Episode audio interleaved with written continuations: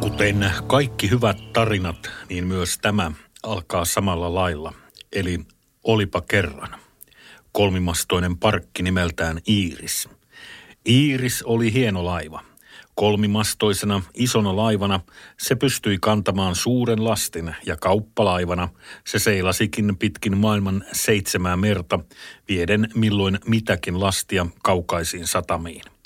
Iiriksen kapteeni Olavi Olavin poika oli miehistönsä keskuudessa pelätty ja kunnioitettu mies, eikä Iiriksellä ollutkaan ollut koskaan kapinointia, vaikka eräälläkin reissulla oltiin jouduttu tyynellä valtamerellä kokonaiseksi kuukaudeksi lähes rasvatyyneen, ja niin vesi kuin ruokakin olivat uhanneet loppua.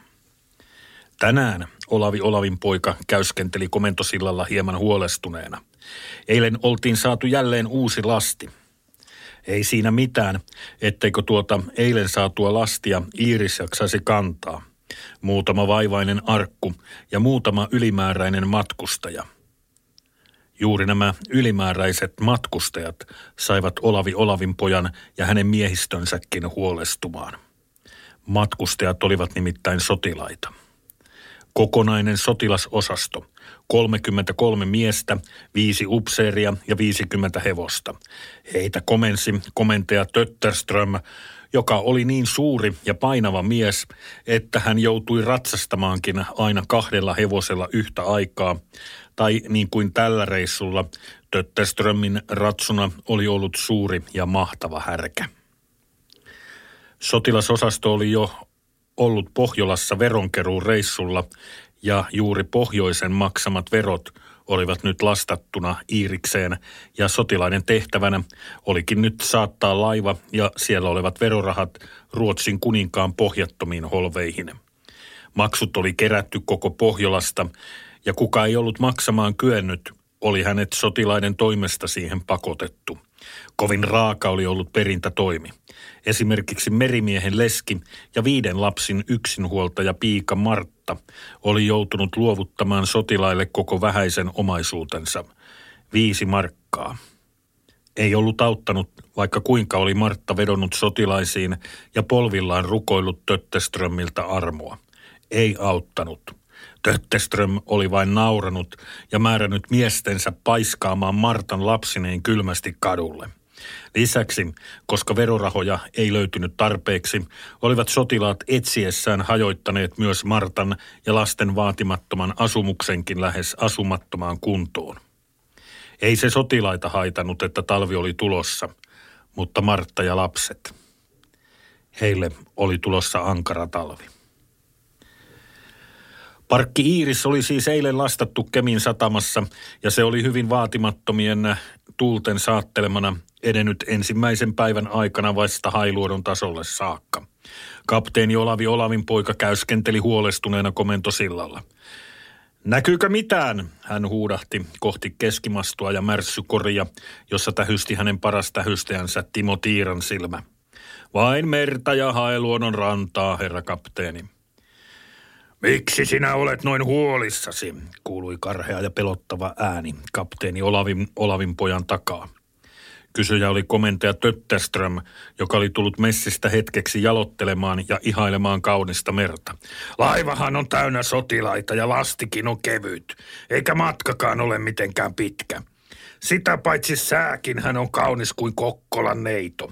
Mikä se kapteenia huolettaa?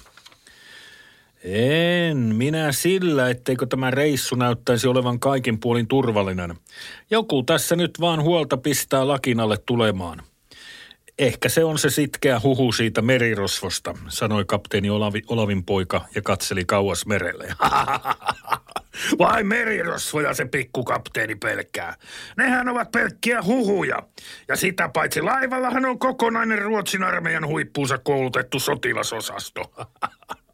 Tervetuloa vaan merirosvot ja muut ryövärit, hohotteli Tötteström ja oikaisi vaistomaisesti ryhtinsä, jolloin hän kasvoi suorastaan jättiläiseksi. Matka kului verkkaisesti. Miehet notkuivat kannella, kuka missäkin turhan päiväiseltä näyttävässä tehtävässä. Iloinen puheensorina peitti askareiden äänet. Merimiehet huolsivat Iiristä, joka oli edellisessä myrskyssä Atlantilla ottanut vähän siipeensä. Sotilaat puhdistivat muskettejaan ja kiilottivat uniformujensa nappeja sekä koristeita. Sillä oltiinhan matkalla Turun kautta Tukholmaan. Ja tiedä vaikka päästäisiin paraiva näkyvissä kuunari paapuurissa. Timo Tiiran silmän huuto katkaisi puheen sorinan kuin veitsellä leikaten. Niin sotilaat kuin merimiehetkin siirtyivät laivan perästä katsottuna vasemmalle reunalle ja yrittivät nähdä laivaa, mutta eivät he tietysti sitä vielä nähneet. Kaikki miehet omiin tehtäviin, ne komensi kapteeni Olavi Olavin poika merimiehiään. Laivahan menee ympäri, kun noin ryntäilette yhtä aikaa kannen toiselle reunalle.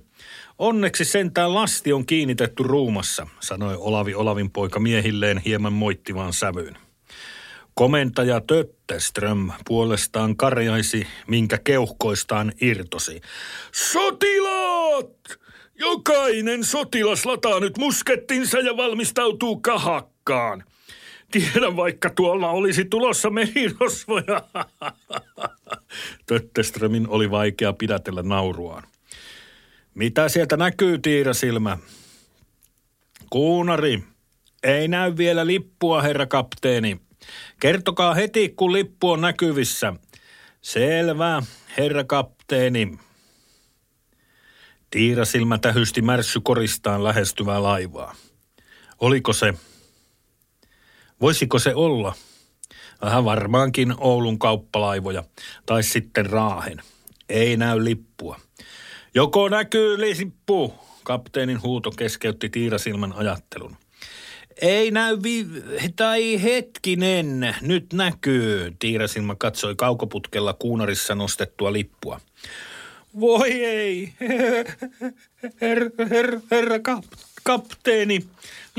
Lipussa on pää, pääkallo ja se, se, se sääriluut ja sat, sateenkaari taivaalla. He, herra kapteeni, se on Bartolomeus Porton laiva. Mitä te mies änkytätte? Puhukaa selvästi, huusi kapteeni, joka ei ollut saanut mitään selvää Tiirasilmän raportista. Ryhdistäytykää mies, huusi puolestaan komentaja Tötterström. Porto, Bartolomeus Porto, kakisteli Tiirasilmä märssykorista ja osoitti kaukaisuuteen, jossa purjelaivan laivan saattoi jo erottaa pienenä kasvavana pisteenä laivan kanneltakin.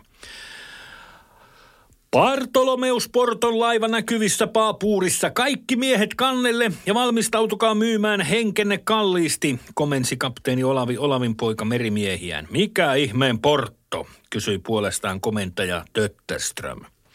Ettekö tiedä? En. Porto. Porto on nyt sitten se merirosvo.